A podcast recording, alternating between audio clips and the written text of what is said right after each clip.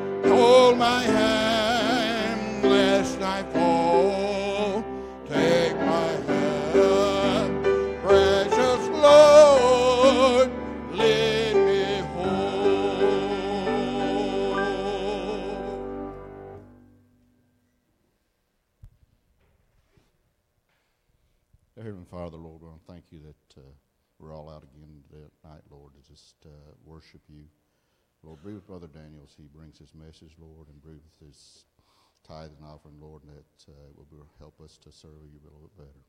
All these things we ask, Lord, in Jesus' name. Amen.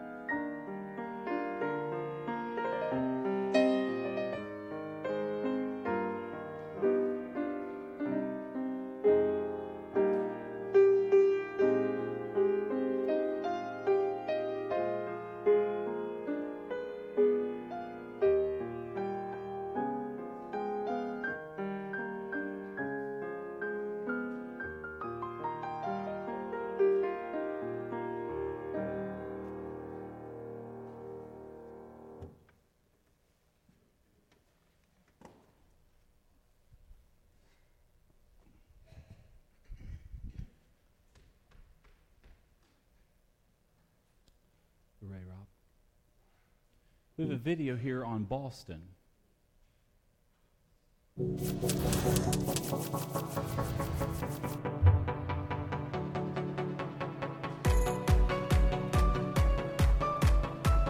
Greater Boston is an absolute culture creator. For its size, it wields incredible influence. So the opportunities here for literally impacting the country and the nations may be utterly unique. Now the city's filled with beautiful old church buildings. Uh, most of those, unfortunately, this Sunday would be empty. They believe in God for the most part. They have no idea why they believe in God. They have no idea what element of spirituality they believe in. We have to come here because of the, the, the lack of gospel presence. And so post post Christian context. And our heart broke for the city because we saw such opportunity here. Now, for planters to come, they're engaging a secular city. They're engaging a culture where people have never heard the gospel before. Boston is certainly a challenging place to plant churches. Growth is slow because you're dealing with people who are so pre-Christian. And it takes a long time to get a church up and running. To see churches planted, to see them sustain, to see them grow, to see them reproduce, that's going to be a long road. It's going to take um, partners really having that long-term vision to step alongside existing churches in the city of Boston and help them make an impact. those relationships can help the planters keep going. The most important thing that partners bring to the table is the realization that we're not in this by ourselves. And in one week, a team coming to serve with us can do more in raw hours than our people could often do in six months or a year. We believe there's great opportunity and fruitfulness for someone to move to a city like Boston to join in a church plant.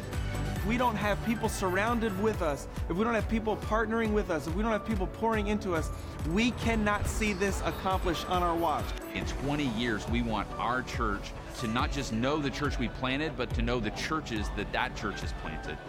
This is our prayer and this is our hope to plant a church that plants a church that plants churches. God hasn't given me some crazy number, but I, I don't know, 100 churches? I'd love to plant 100 churches in 10 years or 20 years. I don't want my kids or my grandkids to see it done. I want to see this. I want to see this done.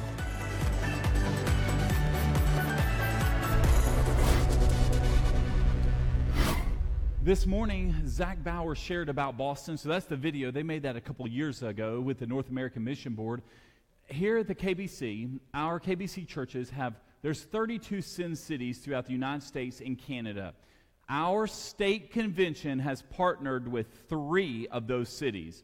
One is Cincinnati. It's obviously the closest. I want to tell you why, what a Send city is. They've identified a city, usually large cities, that the inner city part of this, um, the actual city proper itself has just deteriorated. The churches have really just gone out of business and deteriorated. Cities inside the city limits of Cincinnati and Boston and Salt Lake City, those are our, as Kentucky Baptists, those are our three uh, cities that we've identified. So uh, I'll tell you, the, um, the KBC has, they, they, they invite people like once a year on these things called vision tours and it's opportunity for church members and leaders to just go up and see the city, and NAM pays for it.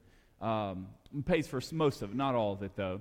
I mean, you still have some fees, but there's uh, one coming up in August in Cincinnati. So if you're interested in that, they take you to different church plants, show you what the uh, Southern Baptists are doing. So it's a great way to connect, and that's what Zach went to at Boston. I did not realize how lost Boston was and how many college students are there. That is phenomenal. He was, Zach said, gave the number, and that's a few years old, that video there. So he said 300,000. They said 250,000. But still, that's a huge.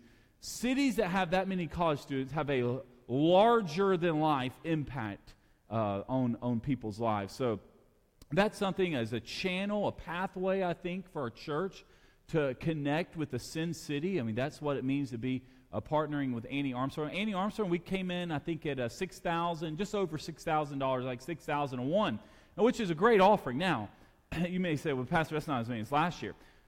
Last year, we raised eleven thousand four hundred and something dollars for Annie Armstrong. That was a world record for our 67-year history of Broadway. But just to put it in perspective, do you know up until last year, the record for Annie Armstrong, I think was set in 2011, and it was 6,700. So, really, that 6,001, that's like our third highest offering ever for Annie Armstrong. So, it's still very encouraging uh, how much we gave. Uh, you're going to see um, in your offering envelopes you receive at home, there's something that says Julia Woodward. Julia Woodward is um, uh, what we call the um, association. It used to be known as the Elkhorn Baptist Association. Now it's the Central Kentucky Network of Baptists. And what that meant, means is they just combined a couple of other associations and made one right here based out of uh, Lake It's over like five or six, seven counties here in the area with that. But that Julia Woodward offering goes towards the um, associational WMU. So Julia Woodward was a great leader here in our um, uh, our city, and I believe at Emmanuel Baptist Church for many years. So they've named their annual offering, which is usually around Mother's Day, after her. So that's when uh, we collected it last year, I believe, around uh, October, but the association said they won't. Around Mother's Day is the time to collect that offering. So that is, um, uh, when you see that in your offering envelopes, that's, that's who Julia Woodward is. That's our association offering. I think our record for that was from 2007 it was like $738. So, um, you know, we can certainly break that and make a, a, great record for our church in giving to our local association uh, uh, towards that. We have a national crisis in our church looming. And I'm, i just talked to Darlene and Ed about it. I'm going to share about Sunday next Sunday morning. I didn't have any time this morning uh, to talk about it, so uh, I'll talk about it next. if you look on the back of your bulletin, the most important thing is the menu. We have chicken casserole this Wednesday. Darlene takes a break, starting her last day to cook. Darlene runs our kitchen. She's our first string cook. Last year, Aaron um, Welch cooked during the summer. Aaron got a new job. He's now working at um, the Willows. So that's going to take him out of cooking uh, Wednesday night. Now, I know six people, at least in our house, we're not going to do. I mean, Darlene stops. Her last day is May 16th. So we only have three more meals coming up. And she doesn't start back until that Wednesday after Labor Day. So that's a large. So, uh, you know, Aaron's our second string cook, and now he has a job. So if we have a cook here who'd like to be a summer cook, Darlene is hiring. You need to see her. She'll talk to you and let you know about it let you know we like country cooking here at our church. So that's, you, th- you say, what's country cooking? Think Cracker Barrel, whatever they serve. Just go there and take their menu home with you and say, this is what I'm going to serve at church here. But in all seriousness, this is something, uh, I think that's a great ministry for our church. And not only that, even not just for the people there, we actually uh, send food home with folks and uh, take it to uh, people who are uh, homebound. So it extends farther than just the kitchen in the fellowship hall. So be, in all seriousness, be thinking about that we do need, uh, otherwise, we won't have, uh, we won't have any food. So, this summer. So be thinking about it. Now, it won't be, there's a couple of weeks. I think VBS week you'll be off. So there's a couple opportunities where you might not, I think 4th of July falls on, a, on, on July 4th this year, so we wouldn't have a Wednesday night dinner for.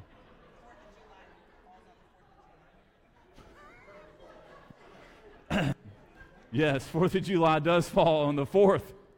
I think, y'all just got, I didn't get it to share. I was wondering y'all laugh. I meant to say it falls on a Wednesday. So I, we won't have a Wednesday night meal. So there'll be two opportunities that you will not. Uh, the Wednesday, July 4th, which there's no evening services that night, and VBS uh, there's no now we're co- we're serving food VBS, but um, Mindy is cooking. She's the VBS chef this year. So, and truthfulness, be praying about this. This is a great opportunity. Even if you couldn't do it all, if you got a team of three or four folks and said, "Hey, I'll take this Sunday, you take the next Sunday, and we'll just." You know, we can even rank you and give grades on which which cook we like best, and then Marlene, we can say, well, who are we going to hire? So, all right. So that, but I wanted to give that up. Open your Bibles to the book of Luke. Luke chapter 8. We are going through um, expository preaching on Sunday. I don't know if y'all have noticed, I've gotten actually compliments. Um, I changed my Sunday morning sermons the past four weeks. I don't know if y'all have noticed that. I have been preaching on topical sermons. Now remember, I only tell our Sunday night crowd this because I won't, uh, because I know this. Uh, remember, I explained the difference between a topical sermon and an expository sermon. Expository is we take scripture, we take you know 20 verses of scripture, and then we get we explain the scripture of what it means and then how it applies to your life. And we just go down. The, the strength of expository preaching is you can't cherry pick the scriptures and pick what you want to be taught. The past four weeks after Easter, I've been preaching all topical sermons. Topic means you start with a topic. The topic is you're in a pit. So then I found th- three places in the Bible saying, okay, here's examples of the pit. So that has I've been doing that the past four weeks, and just I'm seeing what type of results I or not results, but seeing what type of feedback I get from that because that is those are the two different types of preaching styles. So this here we are going to cover 21 verses this evening here. Luke chapter 8 verses 1 through 21. So what we're doing is we're going through this say okay, how does this apply what Jesus is saying here, how does it apply to my life with that? All right, we're going to read. There's four sections here, and we're going to read. I'm going to read it, then we're going to talk about it. We're going to do it in four different uh, sections. Afterward, he was traveling from one town and village to another, preaching and telling the good news of the kingdom of God. The good news means the gospel. When someone says the gospel, you know, Zach was using that word, gospel. We want the gospel. The gospel is good news. The gospel is Jesus Who does Boston need? They need Jesus. That's who Boston needs. And that's what missions and telling people the good news. So, what happens is inviting someone to church, that's not really telling them the good news, but they're, you're inviting them to a building that they will learn and be hearing about the good news. So, uh, good news is what we would call one on one conversation. That's evangelism, where you're actually telling a lost person, someone who does not know Jesus, how to be saved. So, what's going on here is he's, Jesus is going around, and it says here, he is telling people the good news of the kingdom of God. He's pointing people to the Lord. The 12 were with him, and also some women who had been healed of evil spirits and sicknesses. Mary called Magdalene. Mary Magdalene, it says here, look at this Seven demons had come out of her. Jesus did an exorcism on her and she was set free. So she became a female disciple of Jesus. So she began to follow him from, from that. Joanna, the wife of uh, Chuza, Herod's steward, and Susanna, and many others who were supporting them with their possessions. I want to share what that means. That meant we had our 12 disciples, and they were, of course, very loyal to Jesus Christ. But he also had women who would follow him around in his itinerant preaching and good news ministry and who supported his work. Now, we're coming to a problem here. This is, this is going to hit it on the female deacon issue because the word deacon is used in the Greek in one of these verses here. So, this is what happens with expository preaching. You just can't skim over this. okay, this is in the scriptures. We have to talk about it here. Um, these three ladies here that were mentioned, Mary Magdalene and Joanna, these were um, also uh, interesting. These two women were also found at the empty tomb there in Luke 24:10. We'll come to her, come to that scripture later this year. But this lady here, Susanna, this is the only place in the Bible that this lady is mentioned here. But th- these ladies, it says they were supporting. Look at verse 3. This is the key word here. It says they were supporting them from their possessions. Now, that word supporting in the Greek actually means diakonon. Now, that is the word, that is the Greek word for deacon. So, this poses a problem for us because we do not have female deacons. We're going to answer the question should churches have female deacons? Because our answer is going to be found in 1 Timothy chapter 3, and we're about to flip over there and look at that with that. You go ahead and turn there. 1 Timothy chapter 3. We're going to see about uh, female deacons and pastors. Because, in fact, someone gave me a newsletter today, and their pastor was a female. Oh, you know, at the, it was talking about, and this wasn't a Baptist church, but they were showing me their newsletter, and had a female pastor there sharing about that. So, should women be pastors and deacons? Now, if you go to some churches, they will have female pastors and deacons. Now, I don't mean, now, in, here in our church, we have Miss Sherry Lyons She's our children's director. She's not ordained. She hasn't been licensed to the ministry. She's, um, she's not a pastor like uh, myself, David Dell, Brother Hurd, Zach, you know, folks who've been ordained to gospel ministry, who involve in the teaching and the preaching of God's word. But this is, these are, I'm going to show you the verses that people, if you go to a church and they have female deacons and female pastors, I'm going to show you the verses they, um, uh, quote.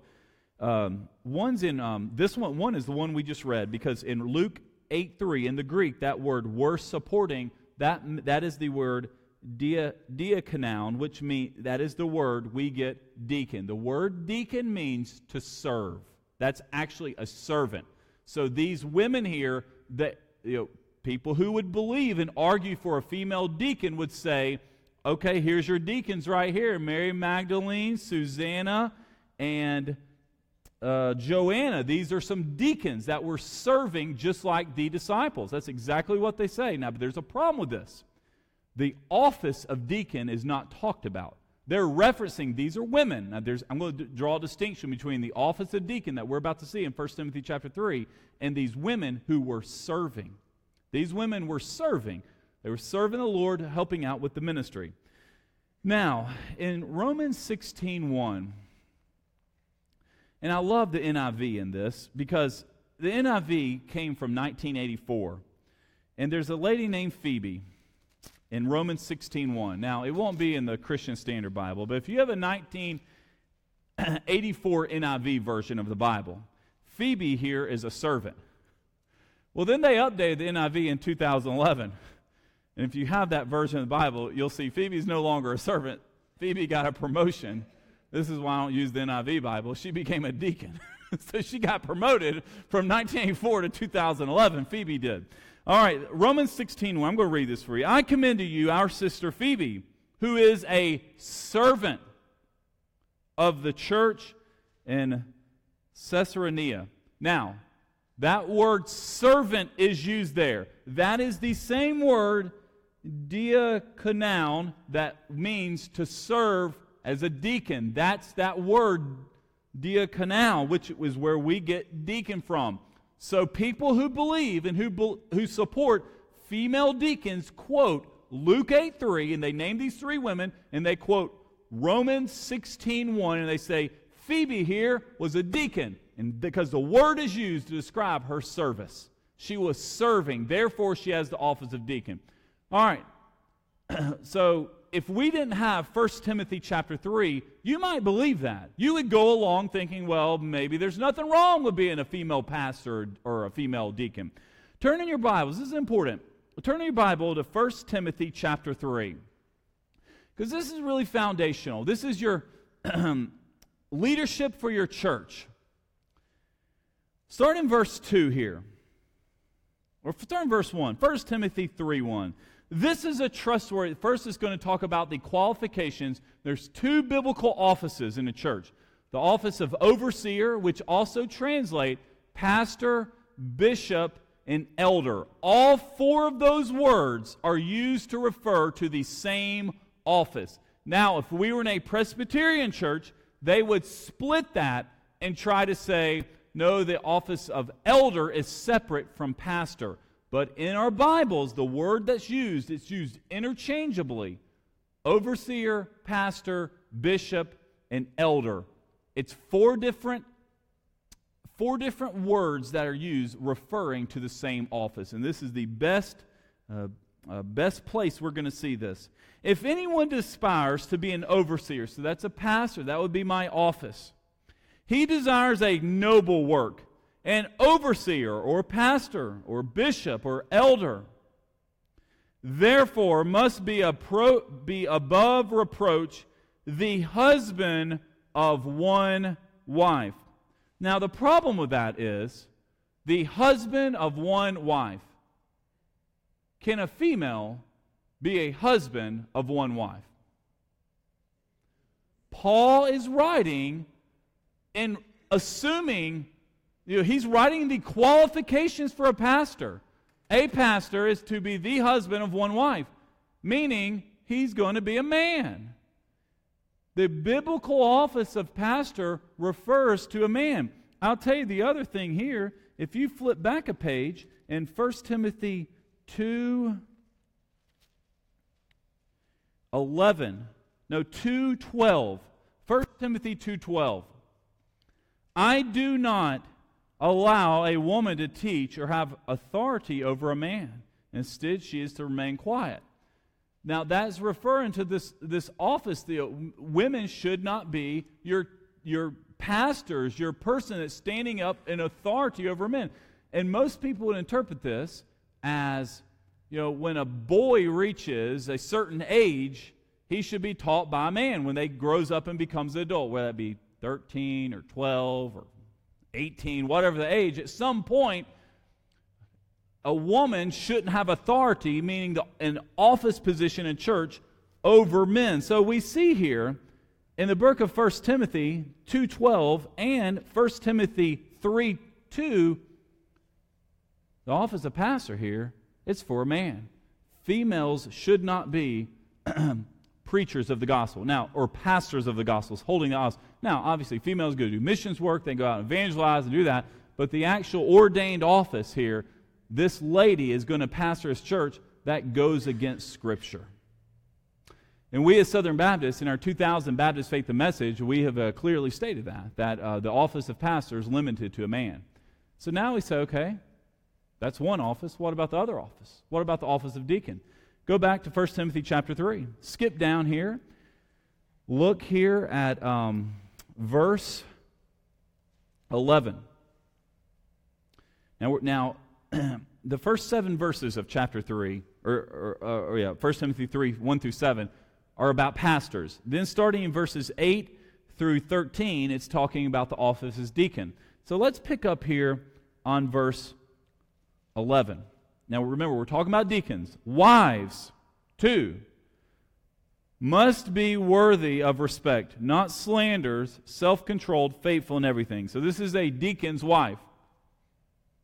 Can a man be a wife? Remember, Paul is writing this to Timothy in Ephesus, and he's giving him standards on how to manage and run the church there. And he's assuming the deacons will be men, and then there will be they will have wives, and the wives have a responsibility. A deacon's wife has a responsibility. Then verse 12, deacons are to be the husbands of one wife, managing their children and their own households competently. So right there, deacons are to be husbands of one wife. Again, can a female be the husband of one wife? No. There's gender roles here. It's Paul's saying a deacon is supposed to be the man. Now, a lot of churches, this is where there's a double standard. Even in Baptist churches, this happens. Those same qualifications in 1 Timothy chapter 3, in verse 2 and verse 12, a deacon and a pastor or overseer is to be the husband of one wife, assuming it's to be a, a man who has one wife. You know, it's not not someone who's divorced. Many times in churches, they allow divorced deacons, but not divorced pastors. Have you ever found that? Have you ever noticed that? A lot of churches don't go for a divorced pastor, but they will allow a divorced deacon. That's, that's contrary to Scripture. I mean, it's right there in 1 Timothy chapter 3. So when we, as we read through this, when we go back to tying all this back to Luke chapter 8, verse 3, we say, okay, what about, uh, what about these three women here? And the word deacon is actually used there because they're serving. This is what they are doing. They're serving the Jesus, they're serving the other disciples, they're serving the gospel ministry, but they are not holding the office of deacon. Do y'all see the difference? Anyone can serve. God expects all of us to serve, but that doesn't mean we ordain you and make you a deacon. A deacon, of course, is supposed to serve, but anyone's obligated to serve. Here at Broadway, you should be serving. If you aren't serving, you're outside the will of God. We remember we never retire from ministry. There's multiple opportunities in this church to serve. Every single one of you should have a place. Literally, just like I mentioned tonight, and I mean, really, this hits home. Listen, if we don't have, it's not all about Wednesday night dinner, but just say we don't have Wednesday night dinner. I want y'all to know our attendance will drop. It will. There will be fewer people here. What Darlene does and Sandy Cloyd and Phoebe, what they do on Wednesday night, that is a gospel ministry to our church. So it's very likely no one could step up. And we just, for next 16 weeks, we will not have that here at our church. That's a reality that could happen. And that, that's sad. That's a sign of people. I want to tell you something. We could literally pull out the calendar. There's probably 16 weeks Darlene's going to miss, or would take those minus two, probably 13 or 14. We could literally fill one person with a, every a different night and say, Would you be willing to cook one time this summer? Absolutely. That is an opportunity to serve. Food ministry. Jesus ministered with food. It extends. It's an opportunity because it's not just for us, it goes out beyond here. It does have a big impact. We bless other people that. We serve the college students free food. If people don't have money, I know that they've just they've come through. I mean, it's a, it's a ministry of our church. So when we read about this, the women serving, we read about what does it mean to be a deacon. Here it is. Broadway, here's an opportunity for you to step up. And it would be sad if we don't have that.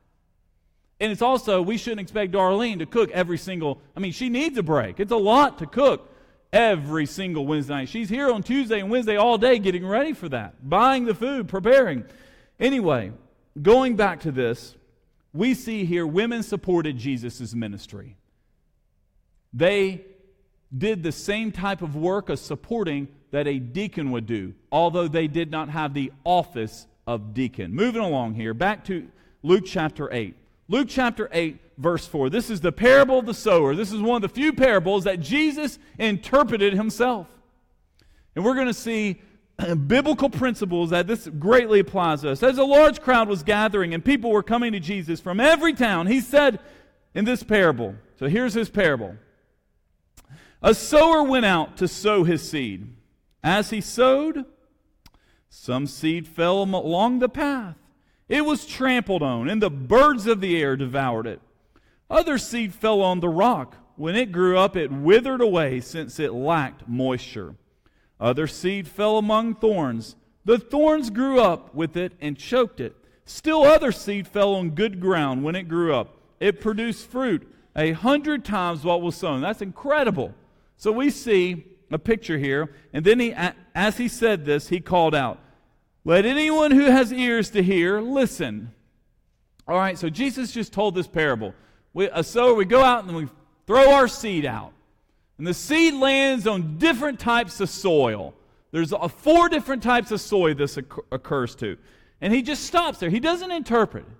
So the farmer's just throwing this seed and it lands on all sorts of stuff. But then he, in the middle of this parable, he shifts here. And watch what happens. Verse 9. Then his disciples asked him, Jesus, what does this parable mean? What on earth are you talking about? I mean, it's literally like this is what it would be like. Welcome to Lexington. We've got a lot of barbecue here. There's city barbecue, there's Lyle's barbecue. There's Mark's Feed Store barbecue. And then you can even go down to Kroger and get some at the grocery store, their barbecue as well. All right. And then he walks away and he stops. And you look at him and go, What on earth? What's he talking about? Barbecue? This Farmer sowing seed. Now he's going to explain it here. so he said to them, now, he's, now this, is, this is for us, because he's going to explain why he speaks in parables. Remember, a parable is a story that has a deeper meaning. The secrets of the kingdom of God have been given to you to know, but to the rest in parables, so that looking they may not see, and hearing they may not understand. That's Isaiah 9 6. Do you know what that means? That means Jesus Christ says, I'm telling you these parables for the saved folks. I'm telling you this so that believers will understand what I'm saying, but a lost person will not grasp this. A lost person at all does not understand the parable of the sower. Why on earth would a farmer sow and the seed falls on some different soil? Well, big deal. What does that mean? Now, Jesus is about to interpret. So he's speaking in parables for our benefit. Isaiah did this. It was predicted, it was prophesied that Jesus would be a parable teacher. He would use this so folks wouldn't understand. Now, here it is. Now, this is the main point. Verse 11, Jesus interprets this parable. I want, look, want you to look at this. This is the meaning of the parable. The seed is the Word of God. So that's what we're talking about here. When we talk about the seed, we're talking about the truth, the gospel truth. The seed along the path are those who have heard, and then the devil comes and takes away the word from their hearts, so that they may not believe and be saved. I want to read this again. The seed that falls along the path. I believe this could be happening right here tonight. I believe this happens all the time. I believe it happens in every worship service, every Sunday school lesson. It happens when you listen to a gospel preaching on TV or on the radio, or you turn on a channel and all of a sudden you feel you need to change it. Let's read this again. The seed, this is verse 12. The seed along the path are those who have heard, and then the devil comes and takes away the word from their hearts so that they may not believe and be saved. I want y'all to understand this. Anytime you go out and you decide you're going to make a kingdom impact, there's someone looking over your shoulder. And it's not the Lord, it's the devil. He is watching what you do when you decide to sow seed. He's watching what our church do. Will do. When we have a outreach evangelism focus, the devil is right there to, to thwart our plans. He's going to stop it. He'll try anything he can to have cell phones going off, to have sound system problems, to have things go out of whack during the service, any way possible to prevent people from hearing about the gospel. During the invitation, everybody runs out the door, it's going over, so that's a distraction. Any distraction possible. That is what he's talking about. Verse 12 He takes away the word sown from their hearts so that they may not believe and be saved. The devil is trying to take away God's word. You are trying to sow seed, yet you have an adversary who's going to steal it from you. Listen, Satan wants our church to go out of business. Did y'all know that? He wants us to be uh, fighting. He wants ministries to end. He wants us to be broke. He wants us to have other priorities in evangelism and outreach. Anything he can do, the most dangerous thing Broadway Baptist Church can ever do is to start sowing seed. Because once we start sowing seed, the devil is in trouble. Because why? Look at this. Look at this verse here. Verse 12. So that they may not believe and be saved. That's all the devil cares about. He does not want people saved. I think it's amazing that the devil is uh, involved in evangelism. He's involved in evangelism of taking the seed out of their heart. I'm telling you, it is harder than ever to witness to people. It's amazing. Their cell phone goes up, they're how distracted they are. Even when people in church, they're not in church. They're here, but they're not here. I want y'all, I have a Thursday discipleship group. I might have some of the guys here tonight. And we were talking about this. If you are ever sitting in this worship service and someone has their head cocked straight down like that for a long period of time, do you know what they're doing? They're looking at their phone. That's the look. That's it. That's what it looks like. A person looking at their phone, you, we all hope they're reading their Bible but they might not be. A person looking at their phone is not listening to the Word of God. They aren't getting one thing out of a sermon. They don't have any clue in the world. It's like when I asked Elizabeth last week, Elizabeth, what was that podcast about? Oh, Jesus. That's just a standard church answer. Of course it's about Jesus. They've missed it. The devil is going to steal from your heart. And he's right there. He's following the sower. All right, next, next, uh, next verse here. Verse 13. And the seed on the rock. so the rock here, this is going to represent our flesh. This is what this is. This falls on us all around us. And the seed on the rock, verse 13, are those who, when they hear, receive the word with joy, having no root these believe for a while and they fall away in a time of testing. They fall in a pit. And all of a sudden they realize this is hard being a believer. It is never easy following Jesus Christ. It should, it's not easy being a church member. You know, church asks a lot from you. 10% you're expected to give, you're expected to serve, you're supposed to be here every time the doors are open. Jesus has, He wants a commitment higher than any other commitment. Do you know Jesus Christ is the only, you know, nonprofit organizations are great. We support them, you support them, but Jesus only established one organization. In Matthew chapter 18, he established the church. Jesus established the church, and he works through the church. So listen, when a church dies or when a church struggles, the gospel ministry struggles. Christians, we are surrounded by people who are trying to do solo ministry. Churches should never stop Sunday evening worship services, Wednesday night services. They should have opportunities over and over again to hear God's word preached and taught.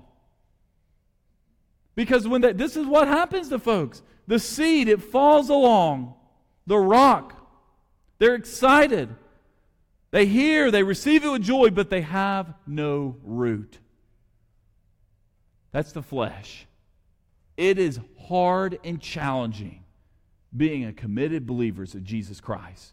But he expects it because when we get to the fourth one, we're going to see what happens. When you are faithful, Lord, you see a hundred, you see a miraculous overflow in your life, a hundredfold. Verse 14. As for the seed, seed that fell among the thorns, this here is the third one. This also happens. This happens all the time. If it's not the flesh, it's going to be the world. As the seed that fell among the thorns, these are the ones who, when they have heard, they go on their way and they're choked with worries, riches, and pleasures of life. So they agree with it. This would be the religious pluralism we talked about on Wednesday night. It's folks that would just agree, say, absolutely, I believe in God. Yes, Christianity is a great. If you are sincere in that faith, amen, brother, to you. But they're worldly people. There's other priorities. They go on their way, they're choked with riches, worries, and pleasures of life, and produce no mature fruit. There's no fruit there. Nothing happens. It's the world. So what happens? When you go out and sow seed, we see the devil. I mean, he's right there taking it away. Then we see the flesh. All of a sudden, they, they receive it with joy, but then uh, they just, it just hard times fall on them. They just can't make it. They have no fruit. Then these others here on the thorns, they're excited, but they're choked out because there's other commitments, other priorities.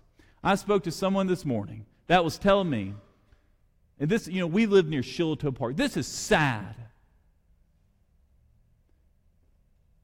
Do you know we could drive over to Shiloh Park on a Sunday morning at 9, 10, 11 o'clock? Do you know what we would find? Hundreds and thousands of kids. There was someone in our church that had a baseball game at 11 o'clock at Shiloh Park, right there, two blocks from our house, right there. And they weren't here. They were playing baseball. Then they had another one that afternoon. That's unheard of. At least for me when I was growing up. I never, never was there Wednesday night and Sunday games or even practice. Now it's the norm. That's what it means. They're choked out. Choked out. The devil's just laughing. He knows, okay, I'm keeping these Christians, I'm keeping these families, keeping these believers out of church. Hey, we could plant a church over there in the spring and the fall at Shiloh Park. I mean, you could take a church planter and go over there and have a service at 10 o'clock in the morning. There'd be a lot of folks. That's an opportunity for ministry, and there's millions over there. Look here what happens. After these seeds fall, we get here to verse 15. Verse 15, but the seed in the good ground. So this is the one that falls on the good ground. Those who heard those who are the ones who, after hearing the word with an honest and good heart, hold on to it and by enduring produce fruit. And if you look back in your Bibles in verse 8, it also says here that this seed that fell in the good soil, still the other seed that fell in the good soil here, verse 8, when it grew up, it produced a f- fruit a hundred times what was sown. What that means is Jesus Christ. When, when, when soil when it falls, when the, the seed falls in good soil, you have a supernatural harvest. A supernatural harvest means when the folks in the pews, the folks here at Broadway decide, we're going to start sowing seed. We're going to be a missions and evangelistic church, and we're going to be a church that welcomes folks with open arms to Jesus and advances the gospel. That means all of a sudden you see things that start to happen, incredible things that happen that you yourselves could not have done except by the Lord. The Lord made it happen. We want to be believers that see that hundredfold increase, a, a miracle, literally, a supernatural miracle. And you only can give credit to the Lord because He did it. You can't. That's what it means to fall in the good soil. Now, the great thing about this parable, if parable really tells us, you know, you're going to go out and sow some seed, and you're going to have the devil. I mean, he's going to be working against you. You're going to have a lot of people who they're just caught up in the flesh. They just quit for whatever reason. There's a, way too many Christians sitting in the laying in bed on Sunday morning. And then there's going to be other people there at the ballpark. They're distracted. They got caught up in the thorns and they're choked out. They're on, that's where they're at on Sunday morning. But the, the powerful thing about the gospel, some seed will fall on good soil. And you will have a hundredfold crop out of that person. Now, think about it. Someone led me to Christ. Over my years of being a Christian since I was 16 years old, I don't know how many people I have led to Christ, but it might be over 100. One person led me to the Lord. And I'll look back 80 years later or so, and when I get to heaven, God will say, You led 503 people to the Lord. That's a supernatural impact ministry. One seed can multiply its influence. But the challenge of this parable is where Christians get hung up at we do not have a crop unless we sow the seed. The problem is we aren't sowing the seed. We as, belie- we as believers, Jesus is telling us, disciples, you need to be sowing. All right, keep moving along. Verse 16 here. No one, after lighting a lamp, covers it with a basket or puts it under a bed but puts it in a lampstand so that those who come in may see its light. For nothing is concealed that won't be revealed, and nothing is hidden that won't be made known and brought to light. Therefore, take care how you listen. The Bible's telling us you need to guard what you listen to. For whoever has, more will be given him, and whoever does not have, even what he thinks he has, will be taken away from him. The Bible says here Jesus is saying, therefore, take care how you listen. I want y'all to know if you are listening to trashy TV shows, trashy movies, garbage songs, it will affect your light. We have a light. Jesus Christ is the light of the world. He's put it inside of you. He says, you know, let your light shine before men. But listen, if you are allowing garbage and sin and immorality into your life, that's what he means. Take care how you listen. We have to guard our ears. We guard our eyes. We guard who's, who's influencing us. We guard who we're listening to. For many of us, we might not be watching trashy TV shows, but you're listening to garbage on Fox News, garbage on the radio, and it's influencing, it creates hate. Listen, we are the, the most divided nation in the world. Everyone hates everybody. They just hate them. They don't even know why. They just don't like them. And Jesus is here saying, all that matters, all that matters is whether folks are saved. We love our government and we want what's best for it. But listen, the government will not save a soul. It won't do it. Will not. Does it matter who's elected? I mean, we don't want to lose our government, but what's most important, Jesus Christ saying, is, is the light of the Lord. If you're going to let it light a lamp, let it shine before men. Keep moving here. Verse 19, last section.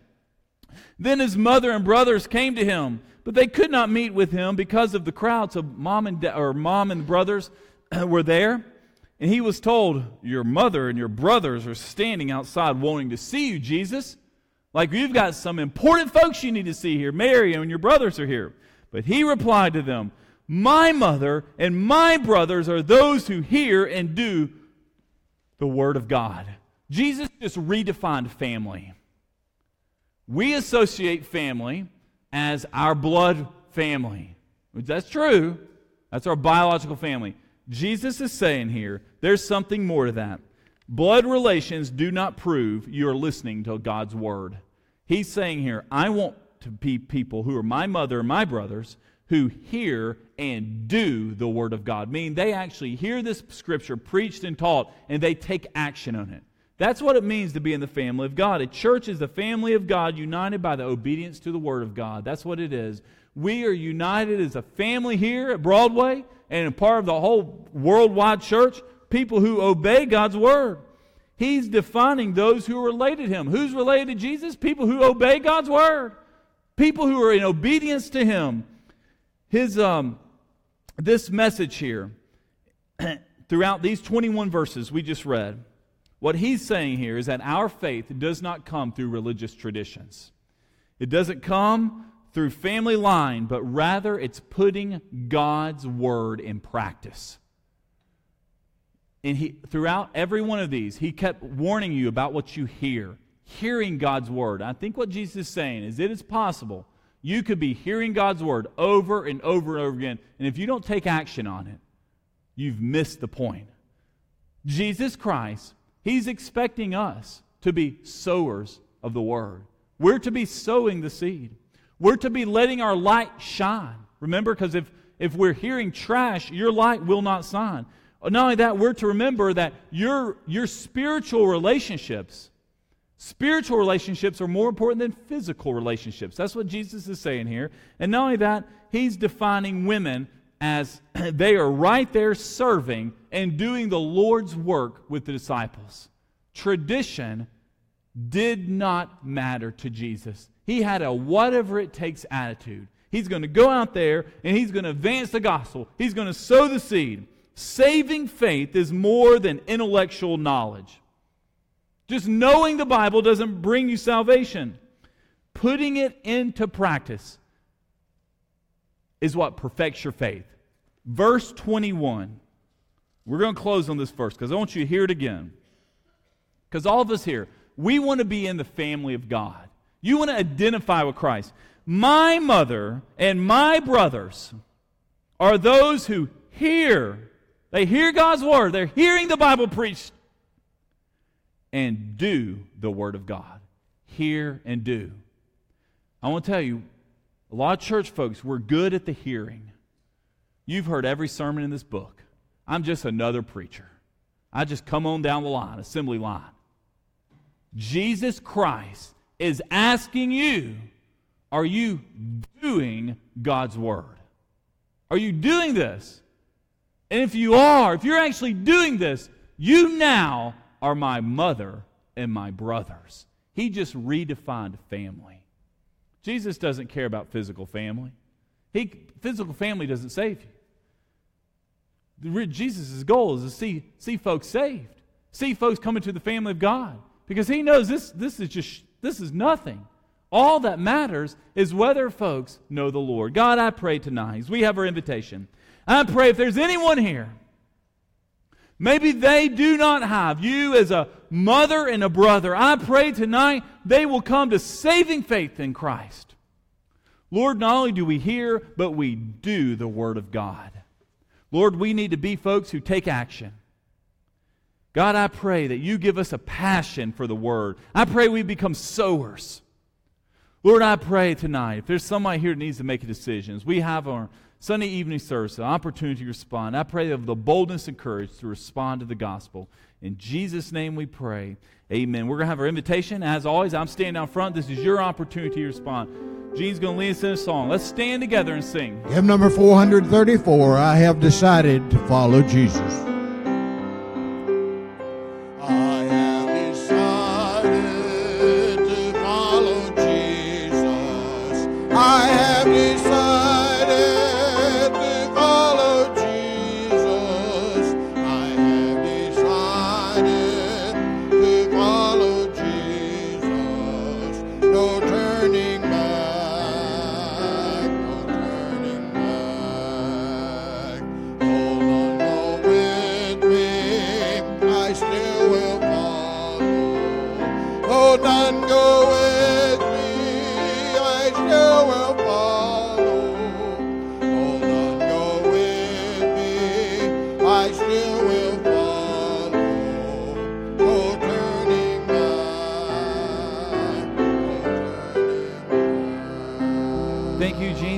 Much, David. I want to remind everybody our next event here is on um, Wednesday night. So we have dinner at 5:30. Then we, we're studying the crucifixions. So that's going to be what we're going to be uh, teaching on. We're going to be especially looking at when did Jesus die. So did he die on Good Friday? So we're going to be looking at the timeline and matching that up with the crucif- uh, the resurrection. So it's been a great study. I want to invite you to bring your Bibles. 6:30. All right, David. Let's join together and sing in singing. Blessed be the name of the Lord. Just the chorus. Blessed be the name. Blessed be the name.